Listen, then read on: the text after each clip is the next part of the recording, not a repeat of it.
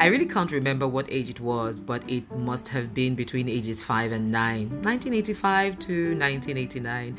Watching Indian movies was like a heartbeat for me.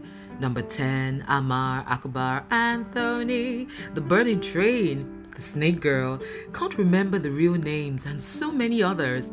I loved watching them because they made me sing, dance, cry, and desire true love. Imafyop, like my Calabar friends would say.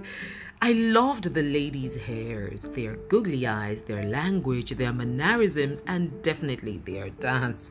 Quite importantly, I loved their weddings, the decorations, the team dances, the theatrics, and particularly the beautifully adorned bride in red sari. And I looked forward to mine happening in the same manner someday. In my last primary school, I went to six. My two best friends were half Indian, Chika and Chinyere Okoli. Their mother was Indian. I looked forward to having children just like them someday when I marry my own Amitabh Bachchan. And soon it became my own Shah Rukh Khan in my own dream Indian wedding ceremony.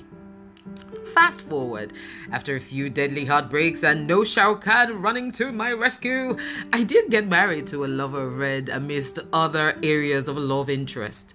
I named myself Steph Red with an emphatic D and made bold to say it was simply for the preferential love for red. But in 2016, I began to ask why and question everything that I had ever come to love or dislike.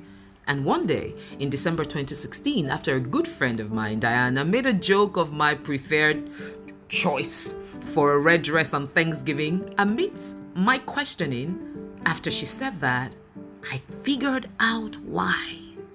Indian dresses, Indian movies, Indian culture, Indian mannerisms, Indian marriage, red sari, love for red.